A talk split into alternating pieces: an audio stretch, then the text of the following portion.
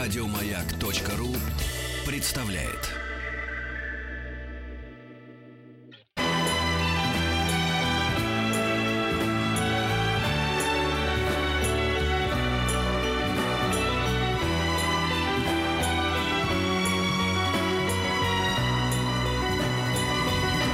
Спутник кинозрителя.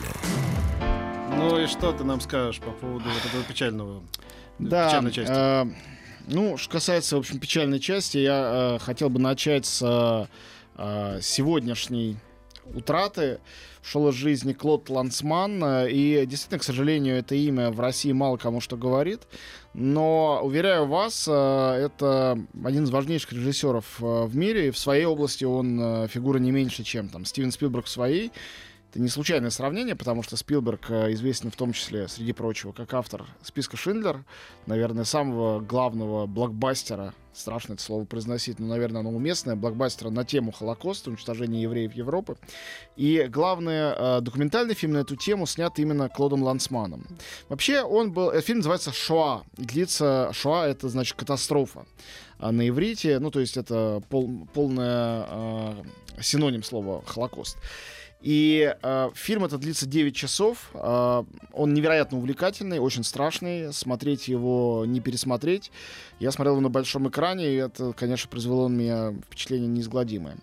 А, Лансман сделал потрясающую вещь. Он решил э, отказаться от э, того, что кажется очевидным в этой истории. Не только от реконструкции, но от любых архивных съемок, кадров, даже фотографий. То есть э, он делает фильм в 70-х годах и в начале 80-х. Он искал свидетелей и допрашивал их перед камерой. Фильм состоит, собственно говоря, из двух составляющих. Это интервью «Говорящие головы», интервью участников процесса, причем там есть интервью выживших после концлагерей евреев, и самое из них невероятное, мне вот сейчас мурашки идут, когда я вспоминаю, это интервью с парикмахером а, в, по-моему, Тель-Авиве, который стрижет какого-то клиента и рассказывает о том, как он начинал свою карьеру. Он был парикмахером, стригшим волосы жертвам в Освенцим перед а, а, камерой смерти. И он рассказывает это долгое время, потом он начинает плакать. Ясно, что это не постановочное. И от этого одного хочется уже убежать просто из зала. Фильм очень жесткий, повторяю. Также там, а, что меня всегда поражало, есть э, интервью, во-первых, свидетелей, которые это видели. Во-вторых, интервью э, свидетелей, которые в этом участвовали. Ну, не знаю, машинист паровоза, который гонял э, в лагеря э, эшелоны, э, да, поезда с жертвами. И даже интервью, все снятые в основном скрытой камерой, с э, палачами. Например, там есть большое снятое скрытой камерой интервью с э, немецким министром путей сообщения, который эти эшелоны обеспечивал, который говорит примерно, ну мы не очень хорошо знали, что эти поезда водят, но вот тут потребовалось больше поездов, мы как раз их обеспечили в 42 году. Это, конечно, э, уже это одно производит впечатление сокрушительное. Параллельно с этим Вильям Любчанский, один из лучших операторов 20 века, работавший в том числе там с Гадаром, Не знали. много с кем Твари. еще. Знали. Вот-вот-вот. Это знаешь, как вот этот вот э, Шпеер, да, архитектор? Да, Шпеер, Альберт Гитлера? Шпеер. Да, он все извивался, извивался, и считается, что это самый хитрый, хотя он сидел там 21 Он год. Отсидел потом Да, он нет, он весь свой отсидел- нет, ну, а оста- всех остальных казнили Да, просто, да. да. вот, а кто-то сидел до конца жизни. Так вот, он еще потом пожил лет 15 и довольно успешно. И оставил Вот. потрясающие Да, да, он мемуары. я был не в курсе, вы знаете, а говорит, ну подождите, вы же были вот на том совещании, где, э, где Гиммлер в 42 году сообщил о окончательном решении всему ген- генералитету. А я тогда выходил просто, я в туалет выходил как раз, вот, вот, клянусь. И, возможно, память реально вытесняет, хочу сказать. Хитрость хитростью, но, э, конечно, как с таким жить, вообще довольно трудно понять. Короче, Да фильм... нет, я к тому, что вся промышленность Германии Да, была да, за- э, э, Заточена на это. да, рабочей, рабочей силы рабов э, несчастных заключенных. Вот. Не знать А- об этом они не А могли. вторая часть фильма, э, не вторая часть, вторая половина, а вот вторая составляющая. А, Вильям Любчанский снимает, тогда еще не было этого, как эм, теперешних мемориальных комплексов, он снимает места бывших лагерей и массовых захоронений, а там пусто. То есть, например, просто снимает пруд, и там возникает титр. Здесь э, там примерно 9 тысяч человек было похоронено, их прах был похоронен, скид- э, сброшен в этот пруд э, в такой-то период. И все, и ничего больше. То есть вот это вот пустота. И, конечно, с этого фильма выходишь э, как ударенный пыльным мешком. И эта ударенность, она с тобой живет всю жизнь дальше. Это невозможно забыть. Это действительно великая картина. Она невероятно эмоциональная, она дико экспрессивная. Это не какой-то арт-эксперимент. Вот. Э, и этот фильм, вышедший в 85 году, конечно, прославил имя Лансмана навсегда. Человек, он при этом с потрясающей интересной судьбой.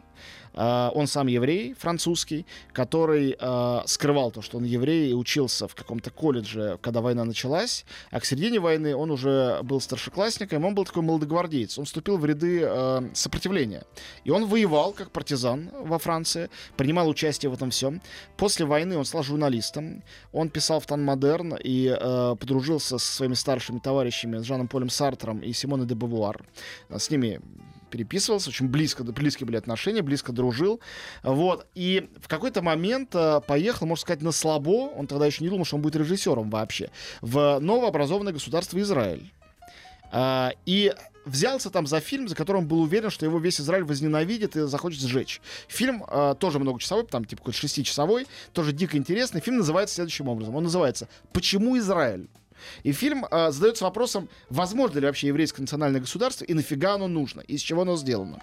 И фильм этот, он очень язвительный, он довольно злой, но Израиль, разумеется, пришел в восторг от этого фильма и воспринял его как э, песнь э, Израилю.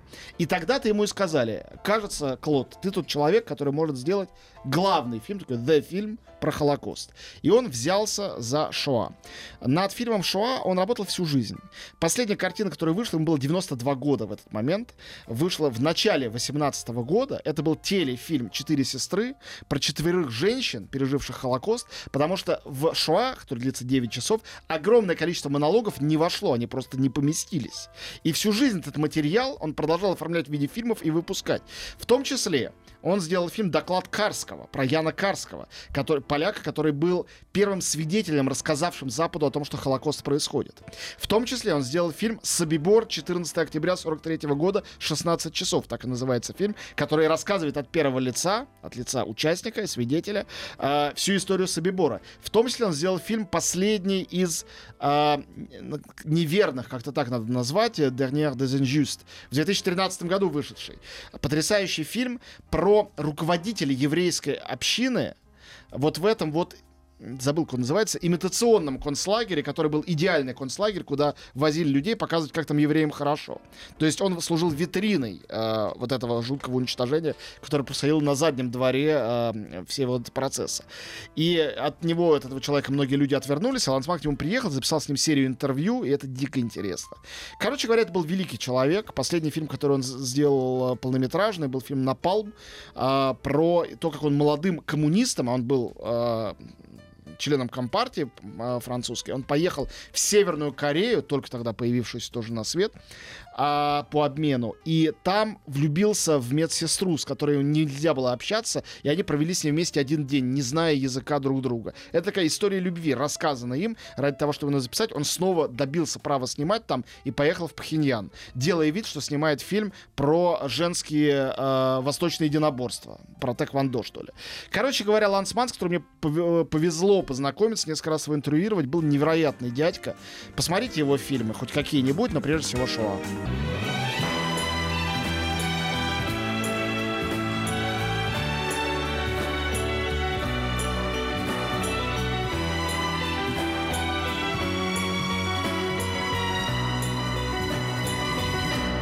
Спутник кинозрителя. Вот, и э, хочу вспомнить о вчера ушедшем из жизни, было 78 лет. Э, я считаю, что для европейского жителя это очень ранняя смерть. Робби Мюллер. Робби Мюллер, голландский э, оператор, который был, конечно, человеком мира. Назвать его голландцем э, можно, потому что он там родился, но работал он по всему миру. И, в частности, он снимал для таких режиссеров, как Вим Вендерс в Германии, Ларс фон Триер в Дании и... конечно же, Джим Джармуш в Америке. А, это человек, который э, прославился именно как товарищ э, и постоянный соратник Вендерса. Он вместе с ним снимал в 1971 году, не знаю, видели или нет, одна из моих любимых картин Вендерса «Страх вратаря перед пенальти». Один из лучших, кстати говоря, футбольных фильмов. метро, я считаю. Ну, да, это то же самое. А, ты видел этот фильм? Я считаю, что Даже я просто помню, название, не помню, видел ли я кино, но вот есть названия, которые запоминаются быстрее кино. Ну да. Ну, «Страх да, вратаря да. перед 11-метровым» или «Невыносимая легкость бытия». Это И- правда, И часто бывает правда. лучше фильмов. Нет, ну это замечательный фильм. Он снимал «Алую букву» для Вендерса, он снимал «Алису в городах», одна из моих любимых картин, «Ложное движение». В общем, почти все лучшие фильмы Вендерса, кроме а, фильма «Небо над Берлином», который, кстати, у меня как раз нелюбимый у него, снимал именно Робби Мюллер. Э, Наверное, самая потрясающая операторская работа в фильме «Париж, Техас», который такой нео-вестерн про человека, потерявшего память. Ужасно мне он нравится. Вот, и если вы не видели, обязательно посмотрите, это красота нечеловеческая. Вот, а это фильм 84 года, получивший, соответственно, свою заслуженную золотую пальмовую ветвь.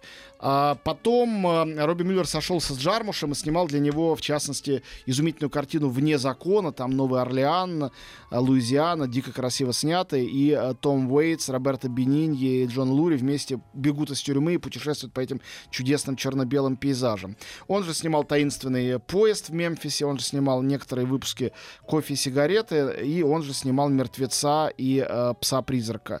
Две картины, наверное, наиболее в России известные из того, что вообще э, делал Джармуш. Вот это вот гениальная черно-белая картина «Мертвеца», вот это плавное движение камеры, вот эта лодка, уплывающая куда-то по реке, кажется, через стикс плывущая, это все Робби Мюллера.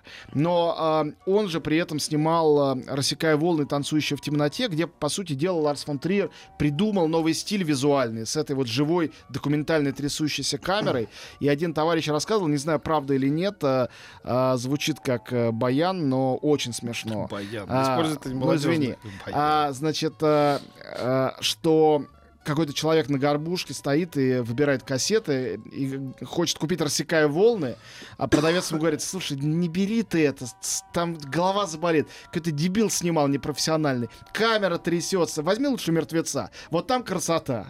А снимал один и тот же человек в течение двух лет. «Мертвец» 95 год, «Рассекая волны» 96-й. То есть этот оператор, который снял несколько абсолютно гениальных картин, еще и абсолютно по-разному это делал, каждый раз ухитрялся вот саму эссенцию стиля режиссера передать. Это я помню, как мы с, девушкой поехали в Минск в поезде, значит, Москва-Минск ночью, и там типа такой фирменный вагон, и э, значит, э, проводница говорит, ну а вот там, э, значит, телевизор с дуплом для, для видеокассет. Давно это было, там, типа, лишь 18 лет назад. И она говорит, есть, что же мы можем посмотреть? Есть два фильма, сказала она, и дала такие две кассеты, явно с горбушки. На одном было написано «Подводы ныряльщика», на другом «Люди чести» с Де Ниро. Это один и тот же фильм с Кубой Гудингом младшим, просто разных переводов. И мы сидели, как раз моя жена еще занималась прокатом этих фильмов. Я говорю, «Уж какой же выбрать интересно, «Подводный ныряльщик» или «Люди чести»? Какое трогательное романтическое Да. время. Да, да. Спасибо тебе, Антон. Спасибо, друзья. Посмотрите фильмы Робби Мюллера и фильмы Клода Лансмана, вспомните о них и приходите на наши чудесные показы. И не на наши тоже приходите. Ну, не такие чудесные, конечно, к твоим. Конечно. Пора домой. Еще больше подкастов на радиомаяк.ру.